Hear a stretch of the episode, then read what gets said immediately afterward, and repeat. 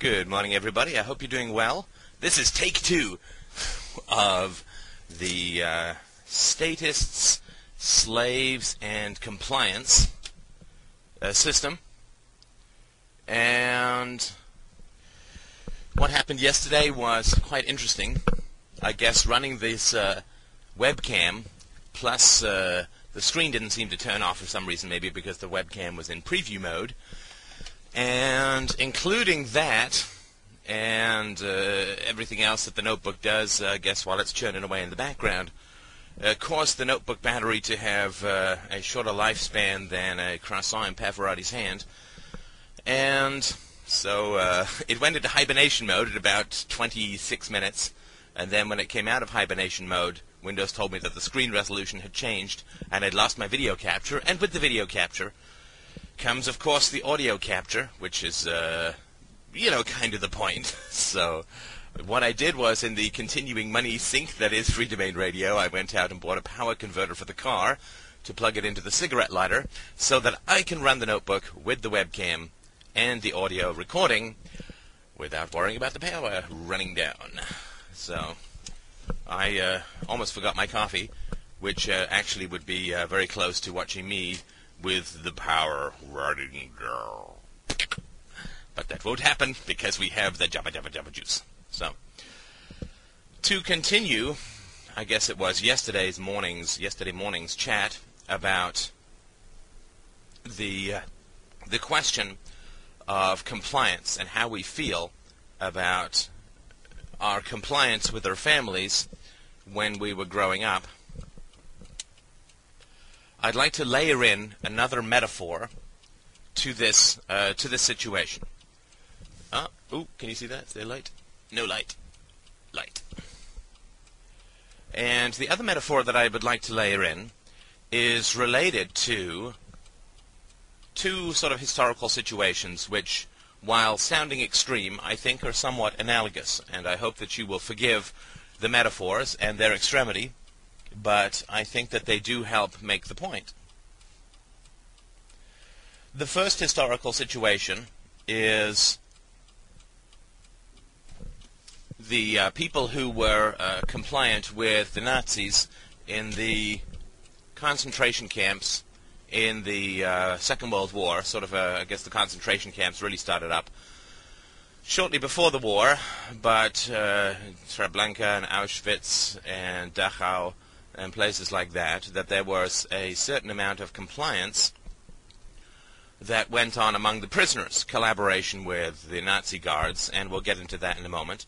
The second, somewhat parallel one, which we probably know a little bit less around, unless you're, uh, you've gone through the Solzhenitsyn phase like I have, um, is the Zeks, sometimes they were called, those who would collaborate with the guards in the Russian Gulag system, uh, particularly under Stalin, though, of course, it was set up under Lenin, Uh, right away. It takes that person two seconds to make the left hand turn, but I'm not going to use my horn. It's a great temptation, you know. We we jump on that thing like a like a fat kid on a smarty, but uh, uh, it's nice to let people have a little bit of time. And heaven knows I've sometimes been checking the screen and missed uh, a left hand turn signal and been startled by the whack and not felt too kind to my fellow man. Anyway, so I'll go over just a sort of brief description of these collaborationists. Uh, we could also talk about those in Vichy, France, and uh, Holland, and pl other, other places that were occupied by the Germans in World War Two, and talk about what happened to them and their communities after they were discovered to be collaborators, or I guess they, kn they were known to be collaborators, but were protected by the Germans, and then when the uh, Allies liberated the uh, countries, then they were set upon uh, with great uh, violence by their own communities. So in the uh, German concentration camp system, of course, there were the Jews, as we all know, and there were political prisoners, uh, there were atheists, there were uh, libertarians, free marketers. Uh, Hitler's greatest enemy was classical liberalism, and he mentioned that several times. And there were gypsies, mentally defective uh, people, uh, sterile people, uh, lots of, um, you know, basically anybody who didn't fit into that very narrow uh, blueprint of the master race. Of course, blonde, too, uh, blonde and blue-eyed. It wasn't exactly like Hitler fit the mold either, but there's probably some very good psychological reasons for that, which are probably not worth exploring. And then when you were in those concentration camps, certain people or certain groups of people were given kind of like a choice. And the kind of like a choice that they were given was to become, if they were men, to become sort of laborers for the concentration camp. Right? So they were given the choice to do the grunt work that the concentration camp guard didn't want to do. You know, it's funny, uh, just by the by. Hey, you get to see a tangent live, baby. Um, when I was watching the first video, I was really quite stunned at how many and how uh, quickly uh, the cars were that uh, passed me, which I thought was quite fascinating. Um, I'm not a big speeder, not because I'm particularly afraid of getting tickets. I've never got a speeding ticket, even though I've been pulled over a couple of times. I uh, I crank up the accent and berate the colonists. I find that really helps. Um, I just uh, find that it's kind of uh, uh, it's kind of annoying for me to speed, because you can't just sort of pick a lane, pick a speed, hit cruise control, and relax. You've always got to be looking for the next entry. And there's been a lot of studies that have shown that it doesn't really matter if you, you know, if you jump, uh, if you jump uh, l lanes, then you're just going to end up uh, getting there about the same time as somebody who picks a lane, picks a speed, and sticks with it. It's just a hell of a lot more stressful, a lot more prone to accidents, and frankly a lot harder on your car to be accelerating, decelerating. To go high speeds consumes more gas. You've got to brake more. Uh, so, you know, it just seemed like a sort of pointless thing to do, but it was just kind of funny. It's like watching somebody go on impulse power with the warp, uh, with the warp flotilla uh, race all around them. So it's kind of funny. Anyway, so uh, back to the concentration camps. Uh, in these concentration camps, you had these people who were offered these jobs, and some of the jobs were vile and unpleasant, of course. Almost all the jobs are vile, but even more so than we would imagine. So some of the jobs involved uh, in the the German concentration camps, uh, after they piled the corpses up, or after they'd killed everyone in the uh, supposed shower stalls with Zyklon B, they had to go through, uh, you, you had the job, you could have the job if you were a prisoner, of going through and pulling out the gold teeth from the bodies, uh, so that, uh, you know, you could also Uh, have the job of cutting the hair or shaving the hair off for use as a war uh, material or a war resource. And you would, could also have the job uh, of um, getting the... Uh, uh, you would check the anal cavities of the prisoners for uh, g diamonds or gold or whatever they... Maybe not gold, but whatever it is they were smuggling, jewelry and so on. Uh, you would check that.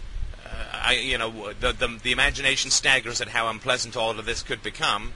Uh, one example, of course, is that you would also, uh, you could also uh, be given the job to cull the human skin that some of the really sadistic uh, German guards uh, preferred to have as their lampshades, right? Some of them like to read through the light of human skin. There's just an enormous amount of uh, wretched moral horror that went on in these concentration camps, as there is when the state grows, uh, you know, proportional to the growth of the state.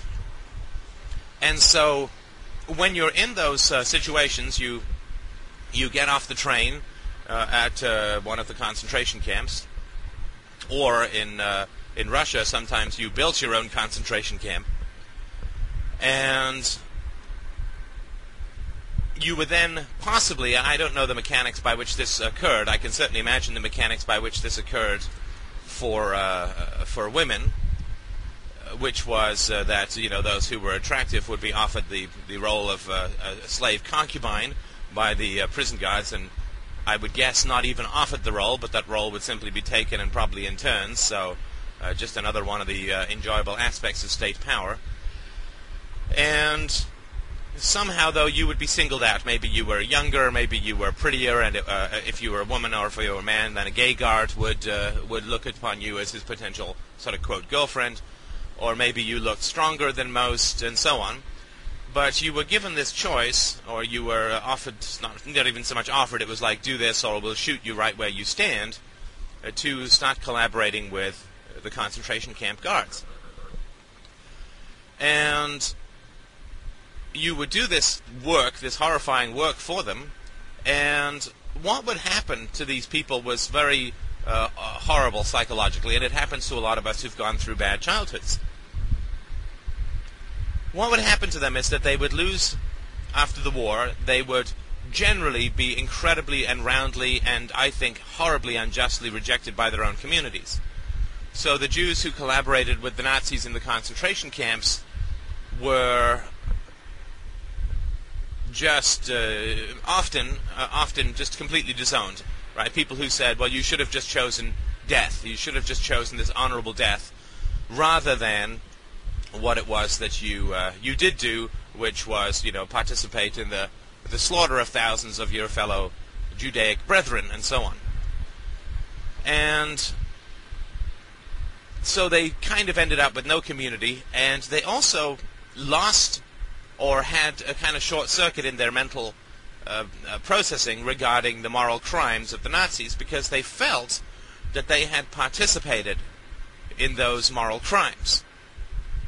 Now, this is very interesting psychologically and well worth spending a few minutes on, in my view, because it has something to do with the degree to which some of us felt complicit with our own families, as we talked about yesterday morning.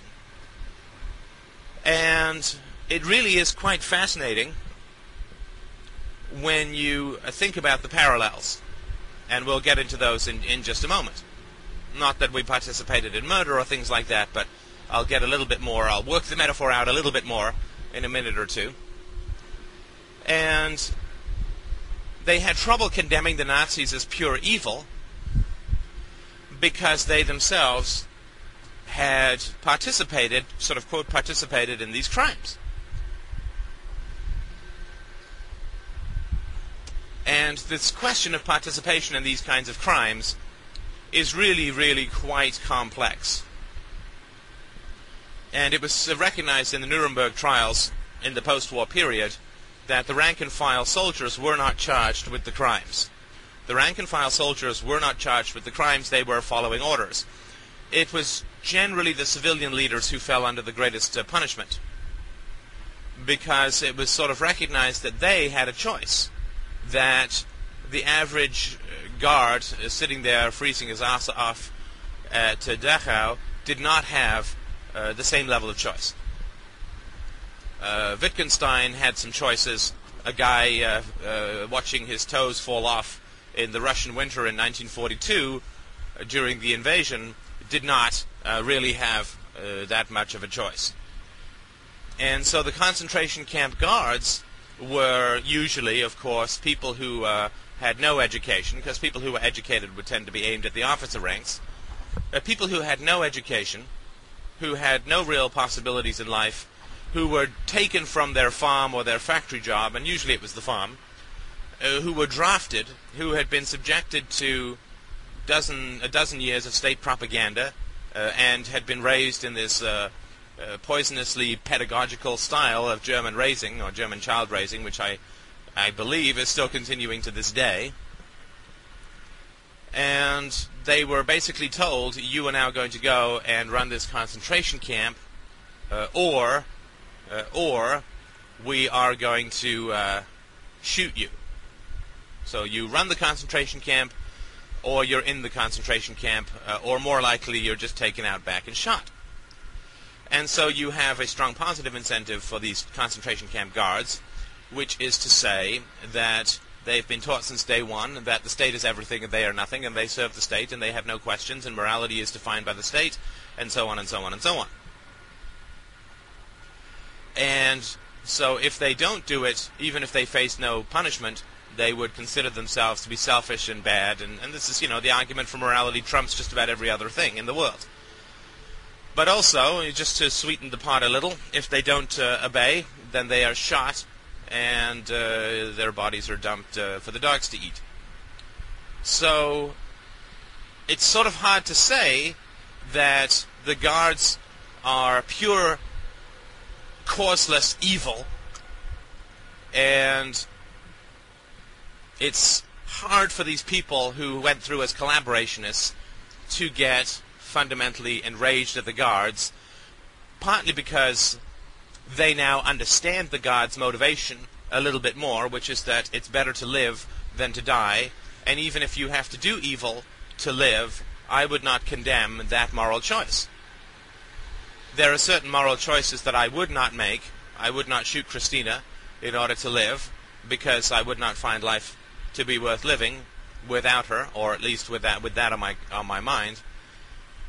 But I would not condemn anybody who made the opposite choice. When you've got a gun to your head, as I've talked about before, morality is unimportant. It's irrelevant. It's irrelevant.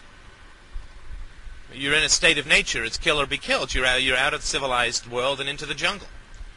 And morality is a species of nutrition and exercise advice, right?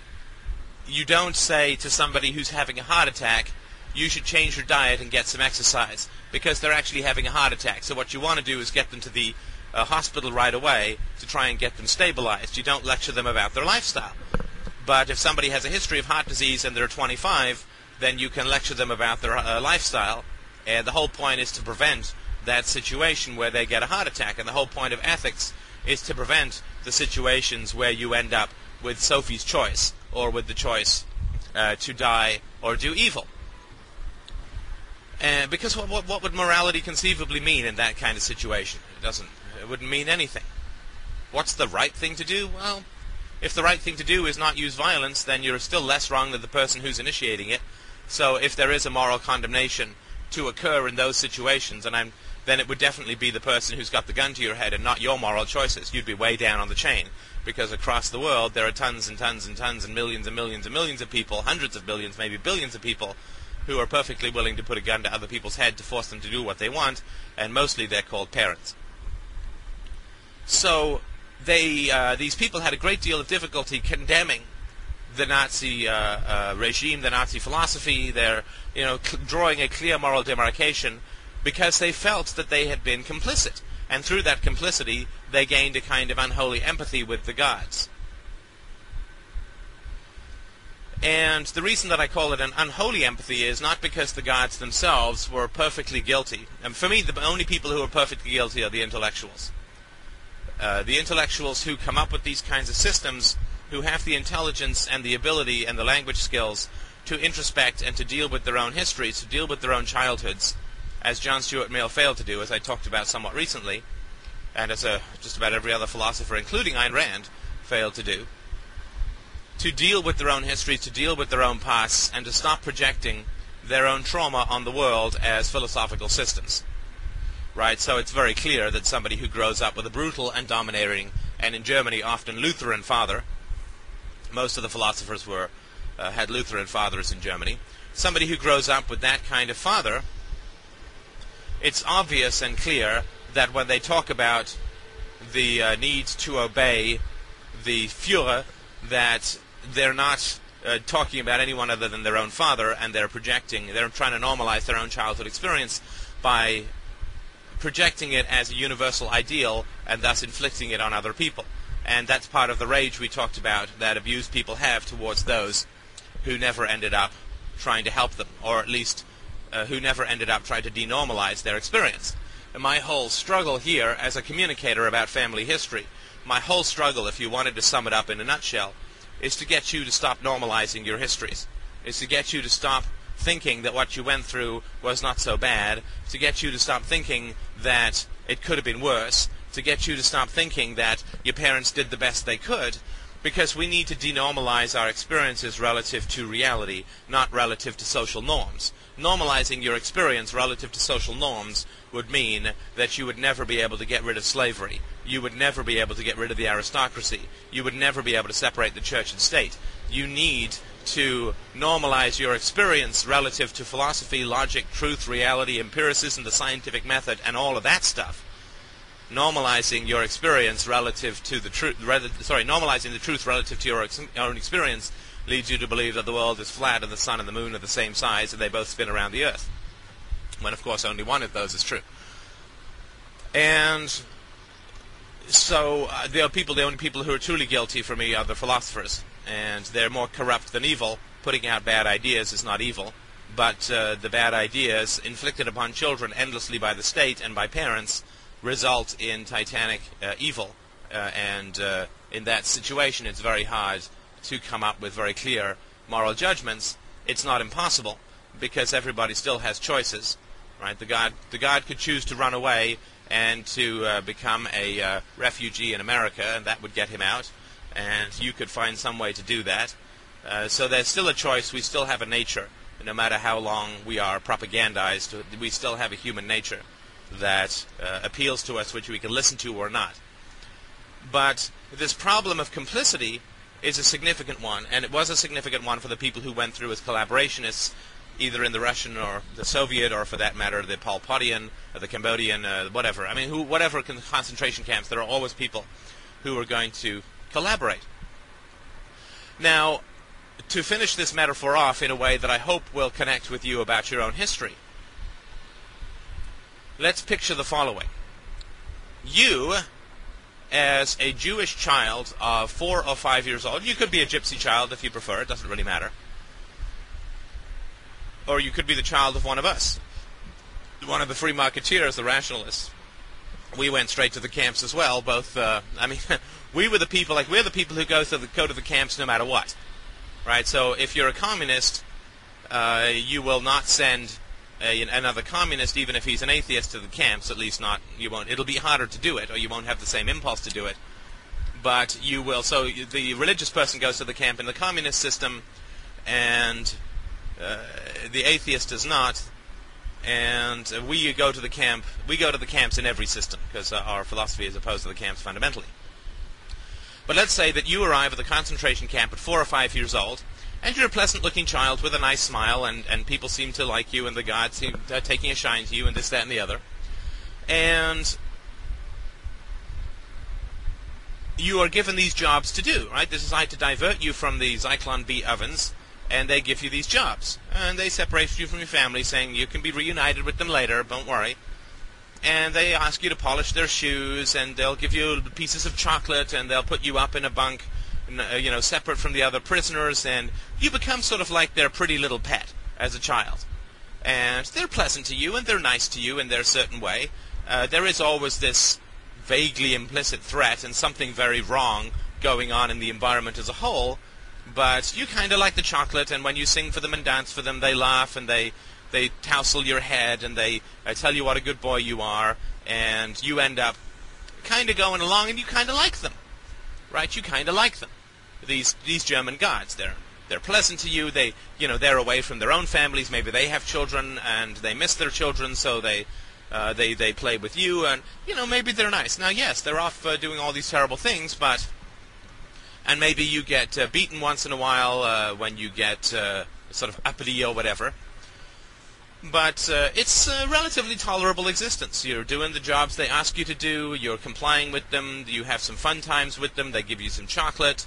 Uh, when you skin your knee, they'll uh, uh, maybe they may, they might even kiss you on the forehead and, and put a, a Band-Aid or a sticky plaster on your knee.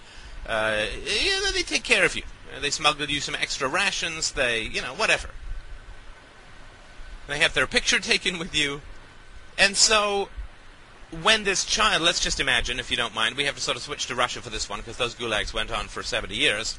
But imagine then that you are now sort of fifteen and you've lived this life in this camp. You, you kind of got into it, and you were kind of friendly with the guards, and you did their bidding and so on. But, of course, you never knew any other life. This was, I mean, this was life to you. You can scarcely remember anything before, other than a few images maybe. You can scarcely remember anything that occurred before you went to this uh, concentration camp. And so, uh, if you're sit, let's just say that you're a fifteen-year-old and you're liberated from the camp. And almost unwillingly, you find out what happened in the camp. And I mean, you knew some of it kind of deep down and so on. Well, what is your emotional reaction going to be? Now let's flip personas, if you don't mind, and let's say that you and I are sitting down with this fifteen-year-old child of the concentration camp or child of the gulag who collaborated with the guards and had some fun and has some affection for them and so on.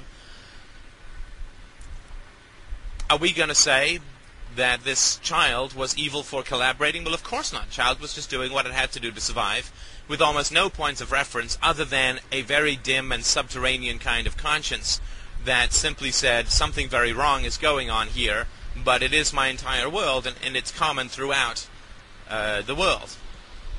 The reason that I didn't say born into a concentration camp uh, is because we do have some evidence within our own childhoods in the real world. Those of us who grew up in the West and had bad childhoods, we do have some evidence of other types of life. And so I didn't want to, that's what, that's what I've, I wanted to do with you have some memories beforehand and so on, because this child's not going to have access to media or see other kinds of families or whatever. This is the entire world. They can't leave the concentration camp. Do we say to the child, you are wrong for collaborating? No, of course not. The child had no choice. If the child had said, I don't feel like doing this anymore, I'm going to leave this concentration camp and go find my family, well, he would have found out the nature of his uh, captors or his friends, so to speak, very quickly. They would have uh, just shot, shot him if he tried to escape. And they would have done so with regret, and they would have had to find a new pet, but uh, it would have been, uh, that would have been the situation. So we're not going to condemn this child. We are going to be perfectly sympathetic, I believe, to this child and the experiences that, that this child has gone through in this concentration camp. We're going to be quite kind, I think, about this child and what has occurred for this child. We're going to be sympathetic and understanding. And we're going to be able to say to this child, what was done to you was, was evil. What was done to you was evil. Not because you collaborated. And it's not you that was evil, and what you did to others in this situation was not evil. But what was done to you was evil because you weren't given a choice otherwise. Right? No, nobody said to you, hey, you can either stay at this camp and sing and dance for these uh, blonde sociopaths, or you can leave this camp and go, and we'll pay for you to have a fun ride on a ship over to America where you can rejoin your family and go back to school and start living a you know normal life and have friends, have sleepovers, have play dates and whatever, go to Chuck E. Cheese and all these kinds of things. Where I don't have tangents, I like to have historical inaccuracies, so you know, just to keep the quality of the show consistent. So the child is not given that choice to leave. Now, when you're not given the choice to leave, whatever you do when you stay in a, uh, a violent or degrading environment, if you're not given the choice to leave, then whatever you do to stay is immaterial. It's completely and totally immaterial. It doesn't matter one little bit what you choose to do when you're not allowed to leave. You can march into the chambers with your head held high, thinking that you're striking a blow for truth and justice in the Jewish way, or you can uh, collaborate, or you can kind of collaborate and kind of not collaborate, or you can say this, or you can say that. Uh, it doesn't really matter. It doesn't, I mean, you're way beyond anything to do with ethics at this point. Ethics is about choice, consequence, circumstance, understanding, prevention. Ethics is not about cure. Ethics is not about cure. Ethics is about prevention. And so, as I'm sure you're aware, my goal in this podcast is to try and help prevent the um, what will inevitably occur without some fairly strenuous uh, moral and philosophical efforts from uh, people who have the capacity for this kind of conversation. What is going to occur for us as a culture is totalitarianism after the state runs out of money. I'm trying to avoid that, and that is going to require a fairly strenuous conversation like the ones that we've been having for the past couple of months, and that's my goal. So there's something around prevention. But once, hey, I mean, if the totalitarianism comes, you, well, first of all, I'll I'll be dead, so it won't really matter because I'll be uh, on the list, I'm sure. But if I'm not dead, I'm sure as heck going to stop podcasting, and then it's every man for himself, because then we're in a situation where the truth equals death, honesty and freedom equals death. And that's not uh, a choice I'm going to make. I would rather live a diminished life. You know, they say I'd rather die on my feet than live on my knees. Well, that's a nice stirring sentiment, and certain sociopaths or people without any empathy for themselves will do that. But certainly the vast majority of people will obey totalitarian rulers rather than uh, strike out for freedom, because you can't win against the state. I mean, uh, the state is, uh, has the military, and uh, You could in the Middle Ages maybe, but you certainly can't now.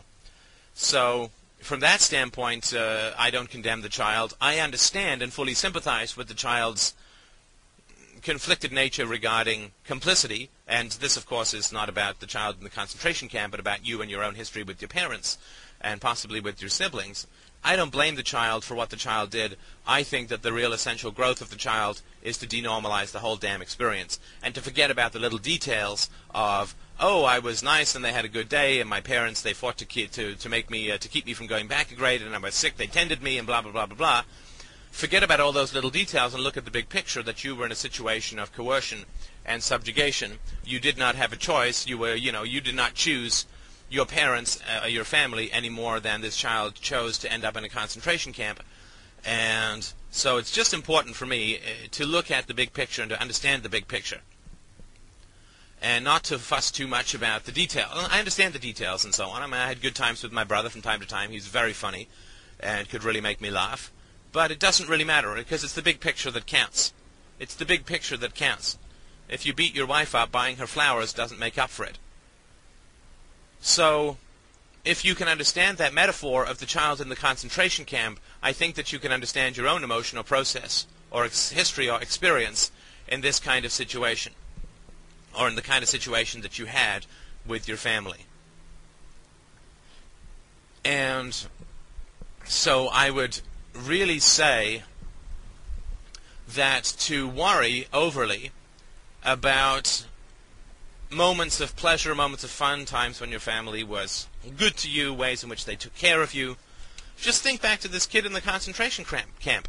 Yeah, there's a certain amount of affection for him from the concentration camp guards. I understand that. And there's a certain amount of affection. They like him. They find him funny and cute and endearing and adorable, and he makes up for a lot of uh, lack of uh, um, he makes up for a lot of lack of uh, affection and, and family in their life and so on. So yeah, there's affection, but by God, that affection evaporates if you disobey. I mean, that's just a very important thing to understand, right? Uh, Tony Soprano can be affectionate as well, but you just don't want to cross him, right? So I would say just look at the big picture. You didn't choose it. Um, and if somebody had given you the choice when you were a kid, right, if you got to see your life with this family and somebody said, would you like to roll the dice and maybe choose another family? Or I'll give you like fifty choices of families to choose and opportunities with which you can, uh, you know, birth yourself into. Uh, you know, you would take, you would roll the dice. You'd say, well, I don't know what I want for sure exactly, but I know that I don't want that. Right? I mean, you, you eat a bit of berry in the woods. It's like, well, I'm not sure exactly what I want to eat, but I know that I don't want to eat that. And so I would just say that to think about this kid in the concentration camp, because I think it's a very useful and powerful metaphor for you to be able to understand your own history and for you to be able to have empathy towards the very difficult choices that you had to make when you were a kid, and not to feel that any kind of uh, immense Uh, rebellion was in the works. It wasn't going to happen because you were a child and completely dependent on your parents.